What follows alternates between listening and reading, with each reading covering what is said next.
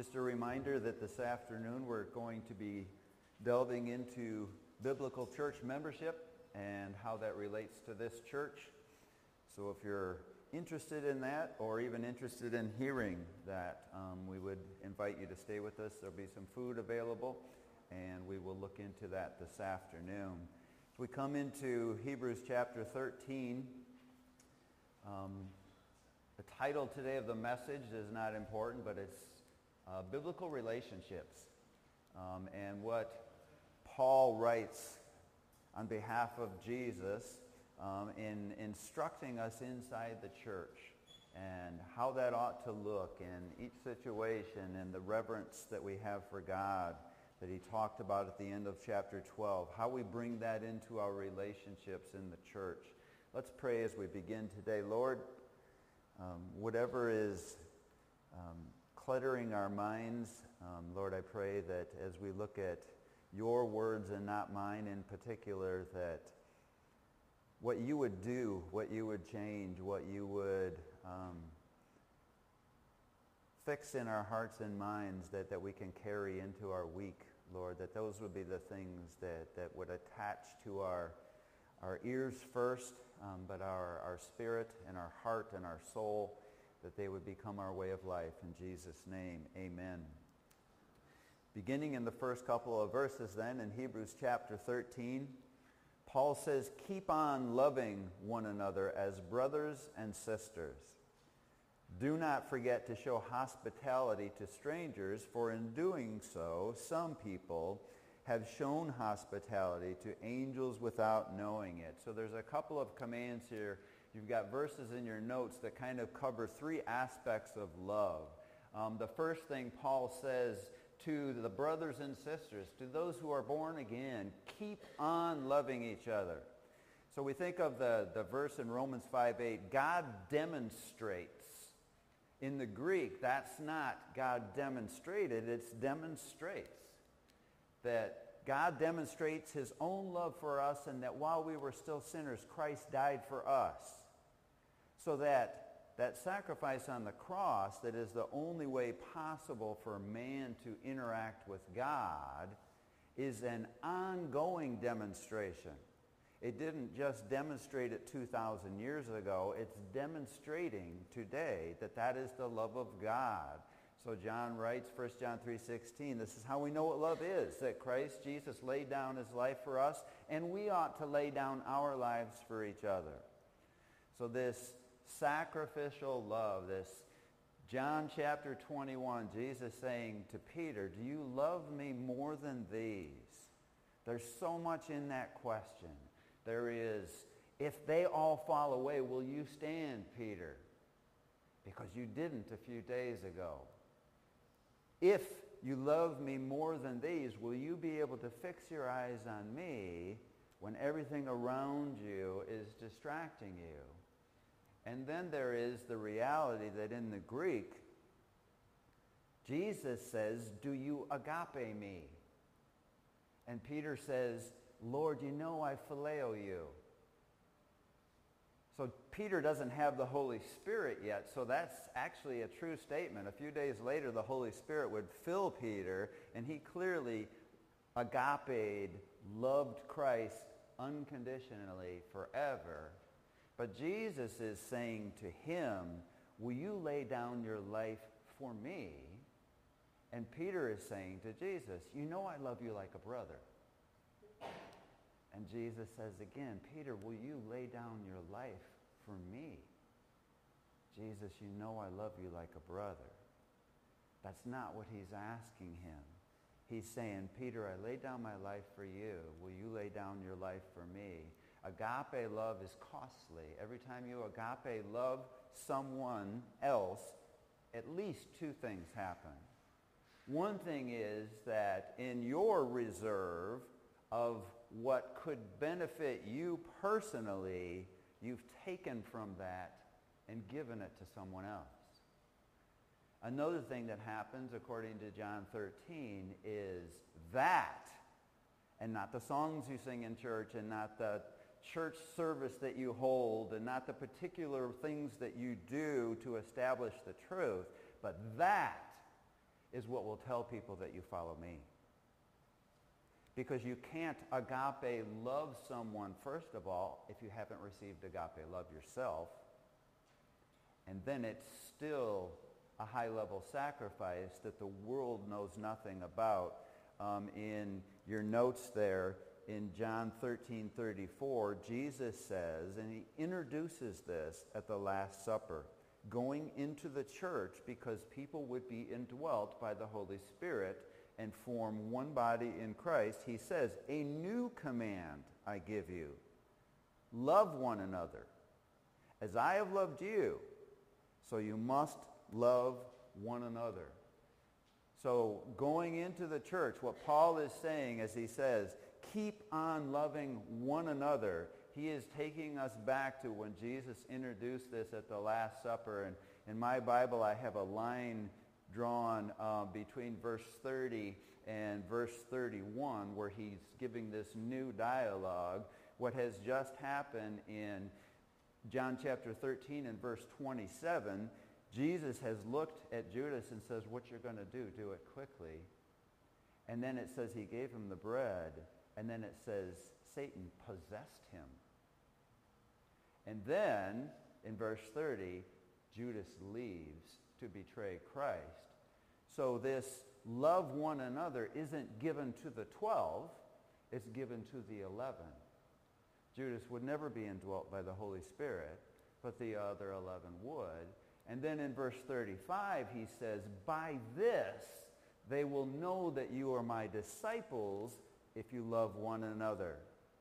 So the timing of that is interesting in John 13. He doesn't give that message to Judas. He gives it to the 11. So Paul, 1 Corinthians 15, 5 says that when Jesus rose, after that he appeared to Cephas and then to the 12. We go into Acts chapter 1 and they see Jesus ascend. And in Acts chapter 1 verses 21 and 22, Peter says we have to choose another to take Judas's place who has been there with us from the beginning up till now. It has to be a person that has followed Jesus with them, an unnamed disciple until this moment. Matthias has followed Jesus from the beginning. He has been there throughout the trial. He's there through the crucifixion. He's there at the resurrection and they chose him. So when Peter says, or Paul says he appeared to the 12, he's not including Judas. Then there is the second aspect in these first two verses in Hebrews. Do not forget to show hospitality to strangers. So there is, in your notes there, Paul is talking about the law. And if we went back to the law of Moses and we went to Leviticus chapter 19 and verse 18, it says, love your neighbor as yourself. Jesus, before John chapter 13, says that all the law is summed up in love the Lord your God with all your heart, soul, mind, and strength. And the second command, which is like it, love your neighbor as yourself. Moving forward from John 13, John 14, John 15, and John 16, Jesus explains that loving one another is the way that you love God. So Jesus in John 15, verse 17, and verses like that narrows it down to the command of God is very short. Love each other. Love one another. If, if a church has become unified and matured and not, not superior, not super talented, but they, are, they have come to the place where they love one another, then the goal of God on earth in a group of believers has been revealed, has been shown to the world.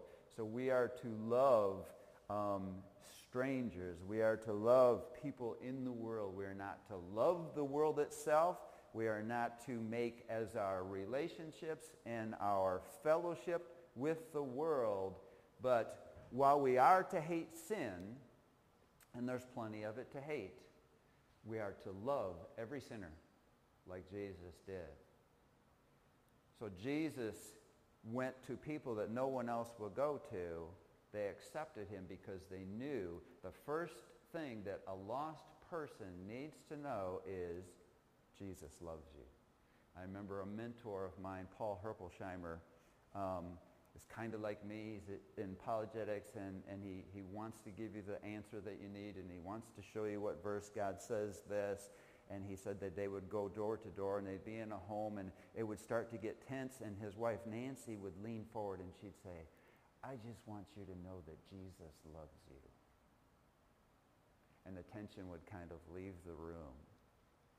So as we share Christ with people, if we share it in a way that is tension-filled only, um, we have to be reminded that we are to love your neighbor as yourself. And as we read the rest of verse 2, for by doing so, some people have shown hospitality to angels without knowing it. And I think the, the focus of that verse throughout the church age is, what does that mean? When, when did angels appear? And do they appear now? Have I met one? And things like that. I think that's in that verse. But I think primarily Paul is saying, don't, don't restrict this in any way. So if we went to Genesis 18 and 19, Jesus, the angel of the Lord in the Old Testament, and Abraham calls him Lord there, and two other angels come to Abraham. He knows that it's the Lord and two angels. Lot appears in chapter 19 to know that they are angels because he bows down to them when they come. But I, it is certainly possible that uh, an angel can appear and an angel can be assigned and an angel can do something and you're simply being obedient to love one another is could bring about an encounter that you don't, you're unaware of.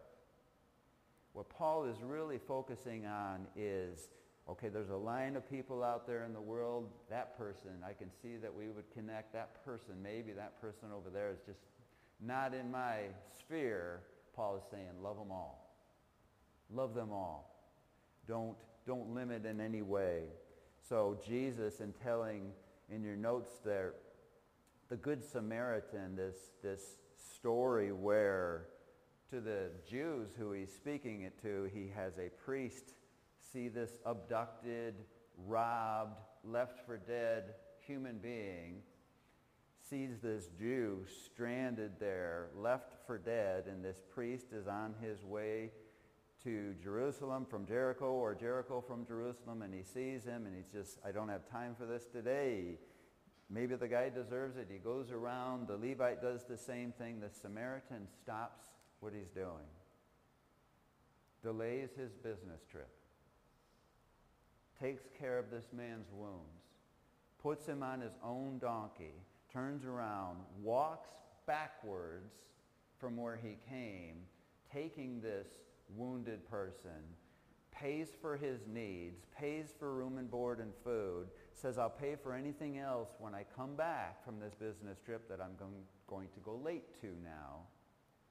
Whatever is on his tab, I'll take care of. Jesus is saying this to a teacher and an expert in the law of Moses, saying to this expert that the Jewish priest and the Jewish Levite left this man for dead, and this Samaritan, this half-Jew, this hated by all Jews man, stopped and took care of him. And Jesus, in your notes, asked the question at the end, which of these three do you think was a neighbor to the man who fell into the hands of robbers?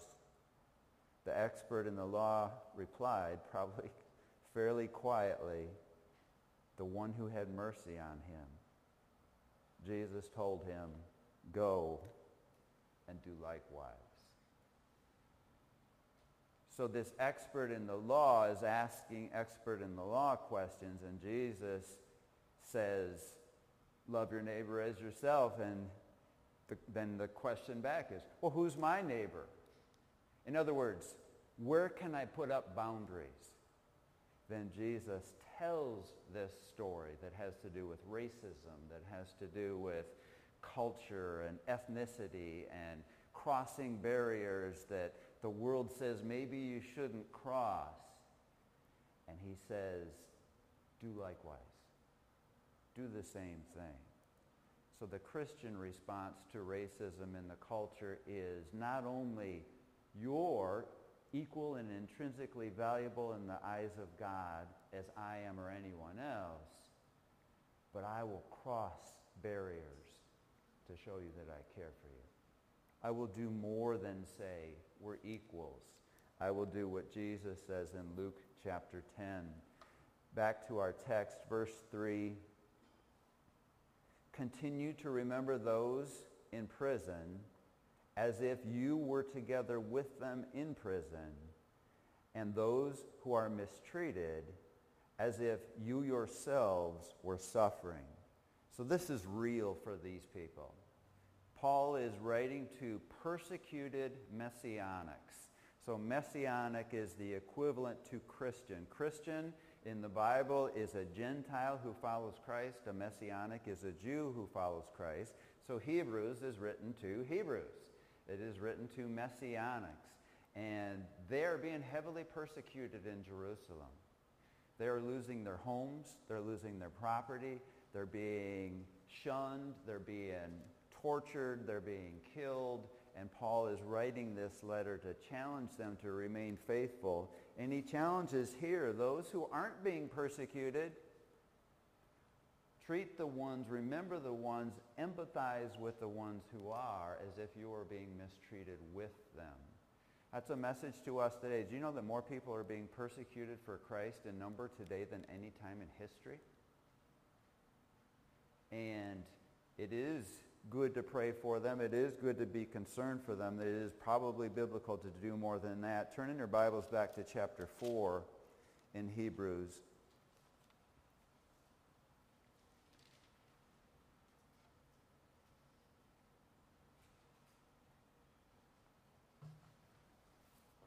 We're going to pick it up in verse 14, and there's a, there's a word in here that comes into the English, the word empathize, that is one of my favorite descriptions of Christ because we read in Hebrews 2 and Hebrews 4 and Hebrews 5 that Jesus chose from heaven, from his throne, to lay down his omnipotence, to lay down his strengths and abilities. The only thing he couldn't lay down was his mind. So he was always omniscient and couldn't lay that down, but he laid down everything that he could possibly lay down. He avoided no temptation that could be tempted to him. He avoided no pain. He operated intentionally as a human being like us so that he would intentionally be tempted, intentionally suffer, intentionally be able to get sick, be able to be hurt, to be able to do all of these things that, that we do as human beings. Um, it says in chapter 5 that he learned obedience through these things. And he's doing all of this so that when we pray through him to the Father, he can say to us from heaven, I've been there. I've felt that. We are never to make decisions based on our emotions, but understand that being made in the image of God, we're emotional. So is God. And Jesus intentionally walked in our shoes. Verse 14, therefore, since we have a great high priest who has ascended into heaven, Jesus, the Son of God, let us hold firmly to the faith we profess. For we do not have a high priest who is unable to empathize with our weaknesses. See, there is, in, there is apathy. It's not my problem. The Levite and the, the, the priest in the parable of the Good Samaritan. Um, there is indifference. Um, don't know what's going on here. There is sympathy. Um, I'm sorry that you're going through that. And then there is empathy. Let me go through it with you. Let me walk beside you as you suffer.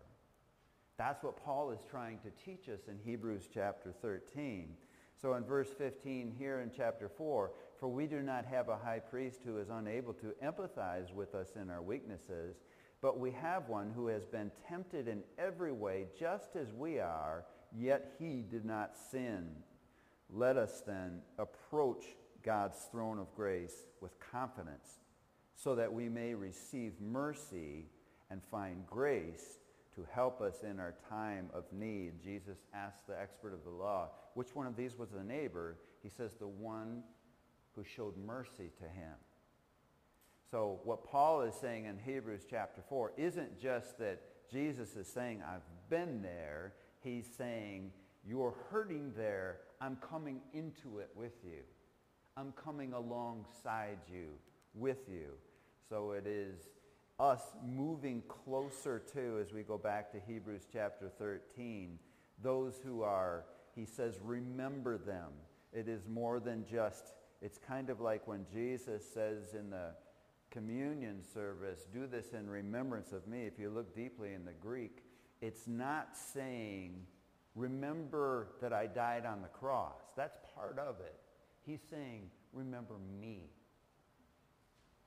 Remember who I was and how I was with you. Remember my journey on this earth for 33 years. Remember our ministry together. Remember everything about me. It's not limited to the cross, even though that would be enough. Verse 4, marriage should be honored by all, and the marriage bed kept pure for God will judge the adulterer and the sexually immoral. So you have a verse in your notes there. Genesis chapter 2, verse 23 and 24. The man said, This is now bone of my bones and flesh of my flesh. She shall be called woman, for she was taken out of man. That is why a man leaves his father and mother and is united to his wife, and they become one flesh. This is in Matthew 19 and verse 5 with Jesus, and in Ephesians 5 and verse 31 with Paul. This is the sum of acceptable intimacy. In other words, that, that the intimacy, the consecrating of a relationship that happens between two people is defined here. One man, one woman, one flesh, one life. So that is what God accepts. So you are responsible for your role in that. I am responsible for my role in that. There are um, descriptions by Paul in 1 Corinthians 7 and in Ephesians 5 where you cannot do this for the other person. You cannot make the decision for them. And there are difficult situations where, as an individual following Christ, it cannot be a home where there is oppression. It cannot be a home where Christ is not allowed into the home. It cannot be a home where Christ is not first in either person's life that is not acceptable to God. But what God is saying through Paul here about the marriage bed, he's talking about the bed where two people are intimate together. Jesus says and Paul says, and they're taking it from the very beginning, it is for a married couple and it is for them only. So it really becomes simple when we explain sexuality that God accepts to the world, that first of all, it's not important what I accept. It's important what God accepts. It is not important what I say. It is important what Jesus says. So what Jesus says in Matthew 5 and verse 19 is that what I established in creation is what is established forever. That one man, one woman form one flesh for one life, and the one life is reliant on two, um, but the one flesh is a decision made by both. So, so in Genesis, it's explained that the reason, in part, that the woman came out of the man was that they would come back together in marriage. What Paul is saying in Hebrews 13 is that that bed is reserved for that relationship and that relationship only. Verse 5, keep your lives free from the love of money and be content with what you have because God has said, never will I leave you, never will I forsake you. Do you know someone who struggles with the love of money? I would suggest that you do, that you see that person every day in the mirror. It is a struggle for all of us. We have to be honest with that. There is a de- desire within us that things attract us, that things can move Christ off of the throne temporarily so that I can have more money and I can have more things and I can do more. Um, so money itself is not the root of all evil. You have that in your notes there. For the love of money is the root of all kinds of evil. Some people, eager for money, have wandered from the faith and pierced themselves with many griefs. So in Matthew 6:33, Jesus says, "Stay focused on righteousness and the kingdom, on Christ and his kingdom, and I will provide for you everything that you need."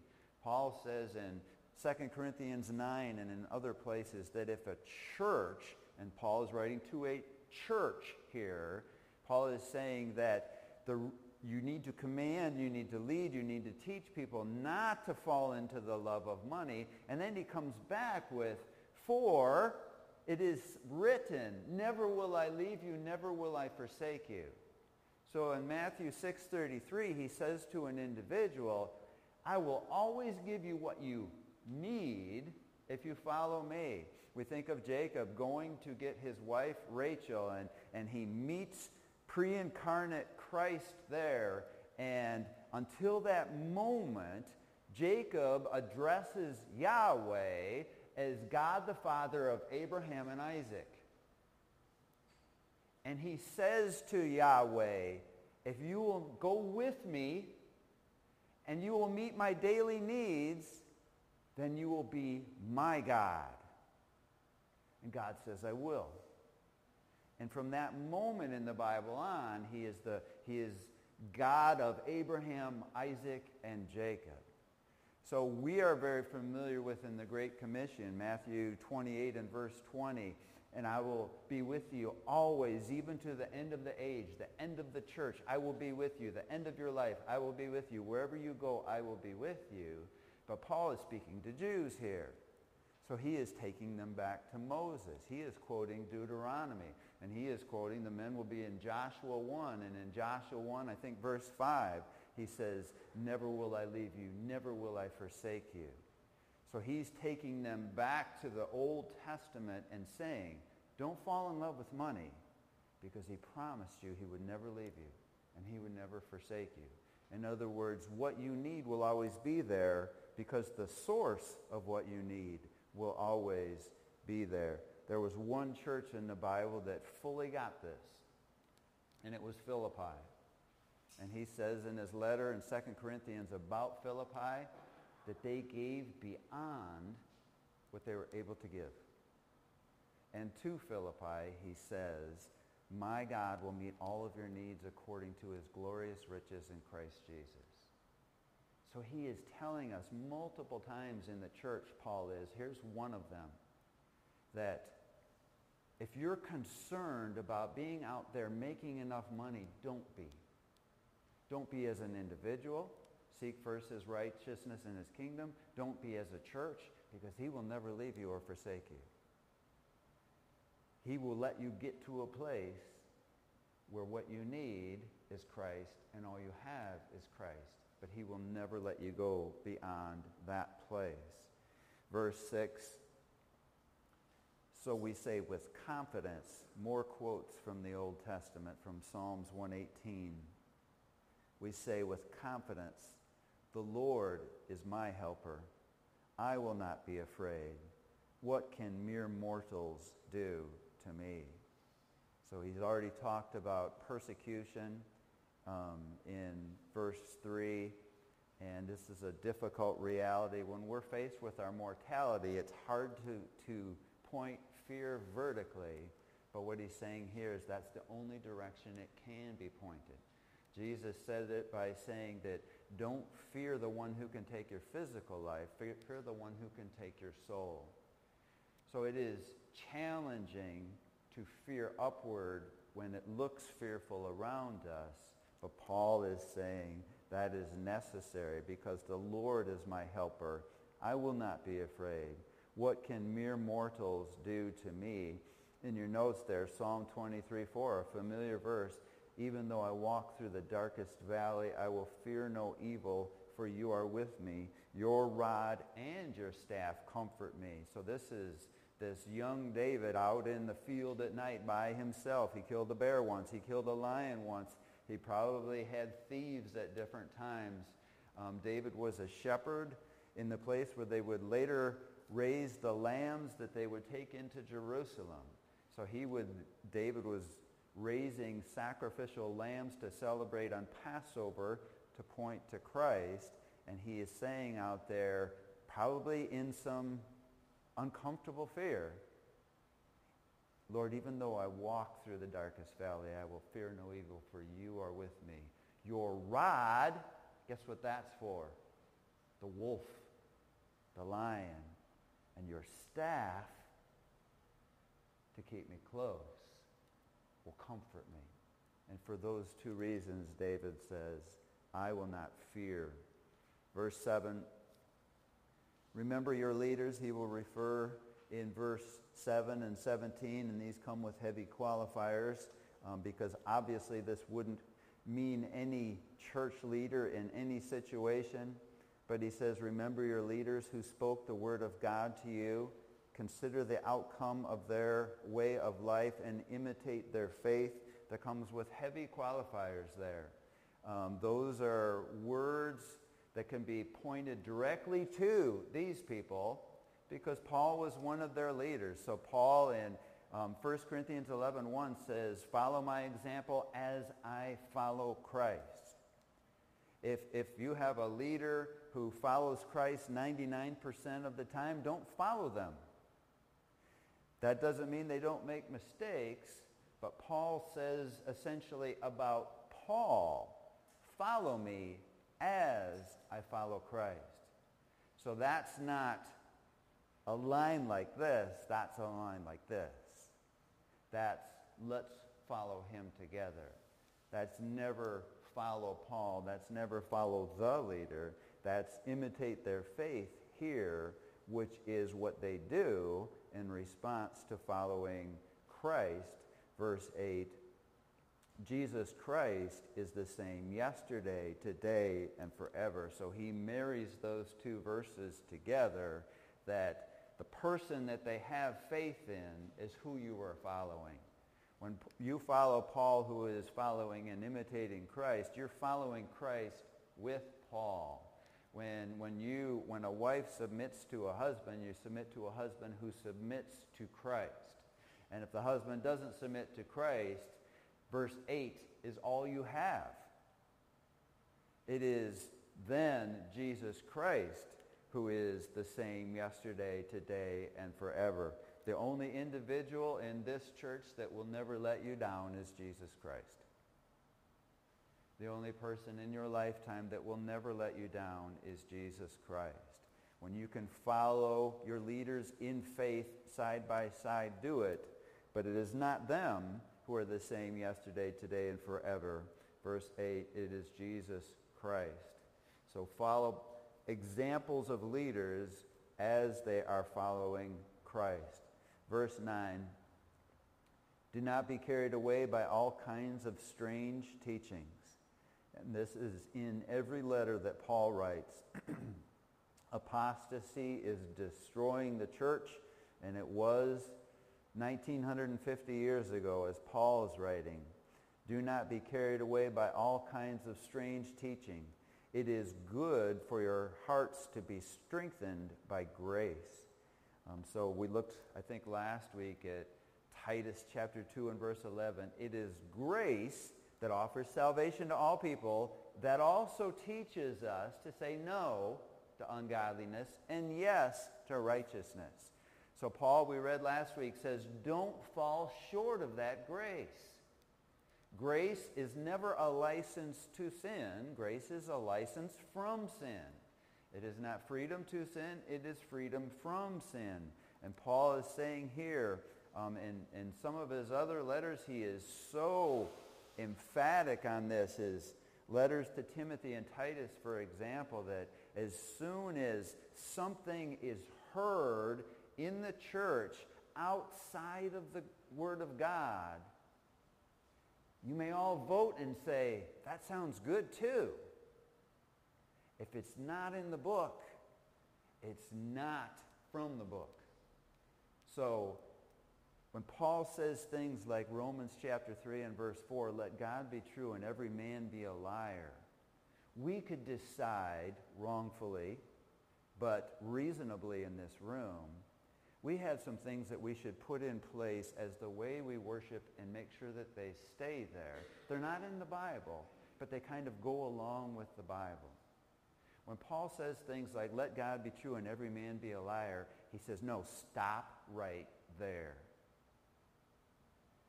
Because somebody someday said we can, we can sprinkle babies and they receive the Holy Spirit. Somebody someday said we should eat Jesus' flesh and his blood. And it started in a softer way than that, but that's the full belief today. So that today you are cursed if you don't believe that in certain churches. And in other churches, you're cursed if you don't believe in consubstantiation. Transubstantiation is that the full body, soul, and divinity of Christ is in the bread and the wine, and you're drinking his blood and you're eating his flesh literally. Consubstantiation is that the presence is in it somehow, and you're taking the presence in. The truth from the Bible is simply this is a memorial for Christ. Do it in remembrance of him. So when Paul is talking about grace here, grace only comes to us through the person who is filled with grace and truth through Jesus Christ. Through no rituals as we go on here. Verse 9, do not be carried away by all kinds of strange teaching. It is good for our hearts to be strengthened by grace, not by eating ceremonial foods, which the world is full of today, which is of no benefit to those who do so. So in churches that say, um, do this for Lent, or do, don't eat this certain food or some people in the church shouldn't marry if they're going to be leaders. All of these things are rituals outside of the Bible and they're described in their theology as a means of grace. That you receive grace through baptism. The Bible says Christ did not send me to baptize, but to preach the gospel, not with human wisdom, lest the cross of Christ be emptied of its power. That's what Paul says in 1 Corinthians 1.17, that as soon as you believe baptism, as soon as you believe communion, as soon as you believe these other ceremonial things that you touch and intake and practice, as soon as you believe that that will also bring grace to me. You empty the cross of its power. So Paul says in Colossians 2.8, see to it that no one takes you captive through hollow and deceptive philosophies which are based on human traditions and the basic principles of this world rather than on Christ. How many times I have talked to a person, almost every religion will say, almost every church will say, did Jesus Christ die for your sins? Yes, he did. Is he the Son of God? Yes, he is. Not all of them will say that, but most of them will. Um, do you believe that salvation comes through him? Yes, I do. Um, do you believe that it's through faith in him? Yes, I do. And then to the question, um, tell me in your own words why God will accept you into his kingdom. Well, I've been a good person. I've been baptized I receive communion. And the Bible says, no, no, no. You're emptying the cross of its power. if, if your relationship to God is based on religious duties in church, then the cross is misunderstood by you. So there are things that we obey directly from God's word. There are only two really that are called rites, and that is communion and baptism. But both of them, Paul strenuously says, these are important. God is telling you to obey them, so obey them. But grace does not come through them. Grace only comes through, Lord, I am giving up my life and my rights for Jesus Christ and making him my Lord. That is the only way that grace comes to a human being. So verse 10, we have an altar from which those who minister at the tabernacle have no right to eat. The high priest carries the blood of animals into the most holy place as a sin offering, but the bodies are burned outside the camp. So listen to the reason Golgotha was necessary. Verse 12. And so Jesus also suffered outside the city gate to make the people holy through his own blood. Let us then go to him outside the camp, bearing the disgrace he bore. Look at the practical reality of what they did in the temple in relationship to Jesus Christ. Paul has said repeatedly, um, if we go back to chapter 10 and look at verse 11, it's where he says it the most emphatically, where he's making the point that nothing that they did in the tabernacle, Yom Kippur, once a year, taking the blood of a goat into the Holy of Holies where Christ himself resided, that had nothing to do with taking away your sins. It pointed to the one who would. So in Hebrews chapter 10 and verse 11, day after day, every priest stands and performs his religious duties. Again and again, he offers the same sacrifices which can never take away sins. But when this priest had offered for all time one sacrifice for sins, he sat down at the right hand of God and since that time, he waits for his enemies to be made his footstool. His last enemy, um, 1 Corinthians 15, is death. Revelation 20, 11 through 15, he will destroy that at the white throne. Verse 14, by one sacrifice he has made perfect forever those who are being made holy. The Holy Spirit also testifies to us about this. First, he says, this is the covenant I will make with them at that time, says the Lord. I will put my laws in their hearts and write them on their minds. Then he adds, their sins and lawless acts I will remember no more. And where these have been forgiven, sacrifice for sin is no longer necessary. Sacraments are sacrifices deemed necessary by religious churches. This passage in Hebrews 10 makes clear two things. Number one, those sacrifices never took away sins. When Moses and the Levites and the priests and the high priest obeyed all of the sacrifices, they never took away sins.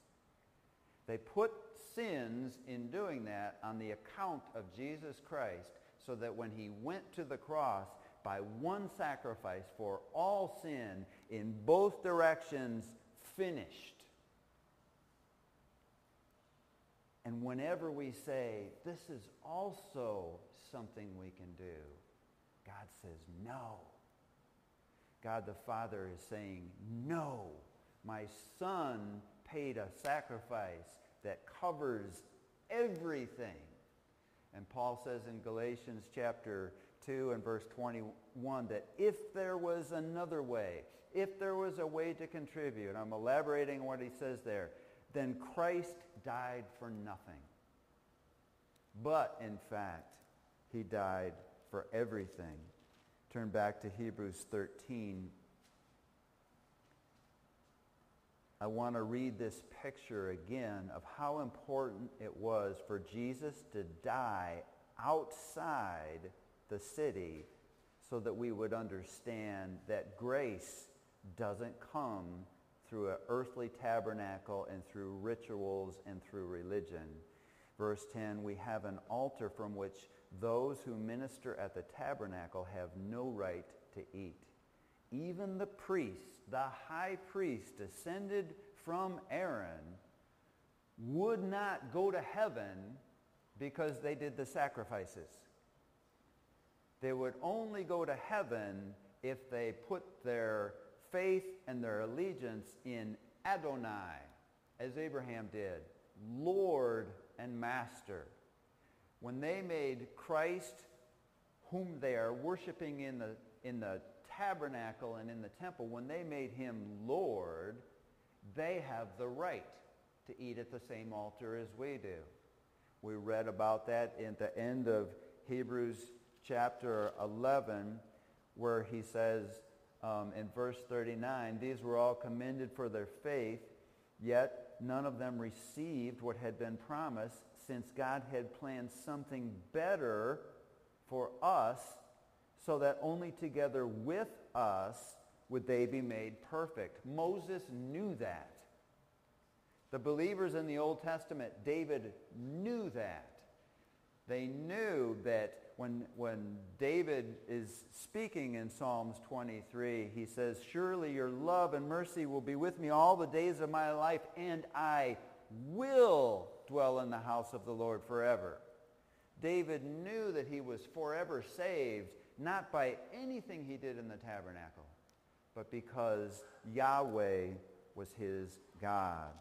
Turn back to chapter 13, verse 14. For here we do, do not have an enduring city, but we are looking for the city that is to come. Turn to Hebrews chapter 7 as we consider this grace and this city and the purchase of God that is on our lives. Hebrews chapter 7 verse 17. For it is declared, you are priests forever in the order of Melchizedek. The former regulation is set aside because it was weak and useless. As we've been saying, it could never take away sin. Verse 19, for the law made nothing perfect and a better hope is introduced by which we draw near to God. And it was not without an oath. Others became priests without any oath, but he became a priest with the oath when God said to him, the Lord has sworn and will not change his mind. You are a priest forever. In the, in, he talks about in the order of Melchizedek, as he did in verse 17. Verse 22, because of this oath, Jesus has become the guarantor of a better covenant. John 10:30, no one can snatch you out of my hand once you're mine. Verse 23, now there have been many of those priests since death prevented them from continuing office, but because Jesus lives forever, both directions, he has a permanent priesthood. Therefore, he is able to save completely those who come to God through him, through him the way, the truth, and the life, because he always lives to intercede for them. And this picture in Joshua chapter 3 and this picture in Hebrews 7.25 of Satan and Jesus at the throne of the Father. Satan, according to the Bible, um, John 8:44, John or Revelation 12, he is always there accusing us. He would have a lot to, to say about me and a lot of legitimate things to say about me, and Jesus would say, he's mine. He intercedes always, forever. So we know that once saved, always saved, but Hebrews 7.25 tells us that's because Jesus is always 24-7 interceding for us. In chapter 8, verse 7, Paul writes, For if there had been nothing wrong with the first covenant, no place would have been sought for another. But God found fault with the people and said, and this is the new covenant, Jeremiah 31, 31, that is written about the end of Judah in Judah as they're about to be taken down by Babylon. And the covenant that they had in the Old Testament told how someone would be saved through Christ. The days are coming, declares the Lord, when I will make a new covenant with the people of Israel. You and I are born again. Romans 11 explains this extensively. We are born again through a Jewish covenant. A Jeremiah 31 covenant is what we are grafted into as Gentiles so that in Ephesians 3, Jews and Gentiles can come together and form one body in Christ. Gentiles joining a Jewish covenant made through Jeremiah by Yahweh. Verse 9, it will not be like the covenant I made with their ancestors, referring back to the law, when I took them by the hand to lead them out of Egypt because they did not remain faithful to my covenant. And I turned away from them, declares the Lord. This is the covenant I will establish with the people of Israel after that time, declares the Lord. And we've already read this earlier. I will put my laws in their minds and write them on their hearts. I will be their God, and they will be my people. No longer will they teach their neighbor or say to one another, Know the Lord, because they will all know me, from the least of them to the greatest, for I will forgive their sins and will remember their sins. I will forgive their wickedness and remember their sins no more. Once you are forgiven, if you're like me, when I was younger, I thought you had to keep being forgiven and keep being saved and all of those things. And it's, it's in our nature to be like, am I saved? Well, 1 John 4 is very helpful because it says obedience makes you sure. Not more knowledge, but experience through obedience makes you sure. But Jesus says here, once I've saved you, I remember your sins no more. Did he forget them? No. Does he recall them? No. He doesn't. He never recalls them. And that's why 1 John says eh, in chapter 1, as a Christian, we need to keep that repentance, not to be saved, but to be fresh so that we can fellowship because Christians can walk in darkness even though that they're not lost. And all of this boils down to it is good, it is comforting, it is even strengthening to me to know that I'm always saved. But that's not the purpose. The purpose is that 95% of religion says, well, if you, as long as you keep doing this and you keep doing that and you do this, you'll stay saved. Um, Pentecostalism is, is built on that, that, you know, you, you need to keep doing things, and, and there aren't many religions, honestly, that aren't. But what they do is they rob Christ. Our offerings aren't for him if I'm doing them to stay saved. So the primary purpose of once saved, always saved as the reason for doing anything needs to be real short. Jesus. And if I can lose my salvation, then it's Jim. And that can't be.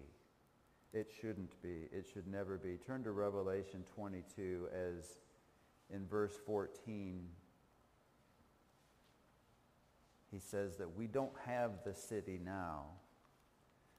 In chapter 12 we came to Mount Zion thousands and upon thousands of holy ones rejoicing in joyful assembly. Um, when we approach God now. Someday we will actually be there. In Revelation 22, this is just a few verses on, and I like, I don't know what the heading is in your verse, and it's not critical that you have the right heading. Mine says Eden restored. I won't get into the details, but I do think that the Garden of Eden was in Israel. Um, and Isaiah and Ezekiel say that the millennium will be like Eden. Here is John saying that effectively heaven will be like that. Look at the similarities. Verse 1 of chapter 22. Then the angel showed me the river of the water of life, as clear as crystal, flowing from the throne of God and of the Lamb. So first of all, in the millennium, Ezekiel and Zechariah, and Zechariah explains more extensively that literally Jesus is sitting on a throne for a thousand years and there's living water flowing out from underneath the throne. And Ezekiel says all the way to the Dead Sea. Zechariah says there's actually two rivers. One goes to the Dead Sea, one goes to the Mediterranean Sea. And everything that this water touches comes to life. So the richest, most um, inhabited by plants and animals place on the earth will be around these rivers. The Dead Sea will be one of the richest places on earth in the millennium because this water is flowing. And John is saying that will be similar in heaven. Verse 2, down the middle of the great street of the city. On each side of the river stood the tree of life bearing 12 crops of fruit. And that's the verse in the Bible where I believe that we will step into eternity that will never end and will be everlasting, but we'll have a concept of time. Look at this verse. Um, verse 2. Down the middle of the, the great street of the city, on each side of the river, stood the tree of life, bearing 12 crops of fruit, yielding its fruit every month. So somehow we will be aware of every month on the calendar when we're in heaven. Hey, it's, hey Jim, did you realize it was four trillion years that we've been up here? No, I didn't know that. But you're right. I guess we can calculate it. Verse 3. Um, and that just makes you think of songs. When we've been there 10,000 years, bright shining as the sun. Verse 3. No longer will there be any curse. The throne of God and of the Lamb will be in the city, and his servants will serve him. They will see his face, and his name will be on their foreheads, just like the 144,000. There will be no more night. They will not need the light of a lamp or the light of the sun, just like in Genesis. God said, let there be light on day one, the sun, moon, and stars weren't created until day four, so the light came from God then, and it will come from God here. For the Lord God will give, the, give them light, and they will reign forever and ever. The angel said to me, These words are trustworthy and true. The Lord, the God who inspires the prophets, sent his angel to show his servants the things that must soon take place. The largest two religions in Mendota believe that Revelation is allegory. Guess what? Allegory doesn't take place. In fact, this must take place. Look, I am coming soon, Jesus says. Blessed is the one who keeps the words of the prophecies written in this scroll. Should we read Revelation? Yes, because of that verse and because of the third verse in Revelation that we receive a double blessing we receive a, a, blessing for reading it and a blessing for reading it out loud. So you want to be blessed this week, read Revelation out loud in your home. Let's pray. Heavenly Father, thank you for this letter to Messianic Jews that is so beneficial to us. So many doctrines being taught to understand God's relationship to man in this wonderful letter that Paul wrote. Help us, Lord, to take these things home with us. Help us to take the first two verses of Hebrews 13 with us to answer the question, who should I love this week? If we obey those two verses, it will be everyone we meet. And that will be unusual to many people. Help us to do that. Help me to do that in Jesus' name. Amen.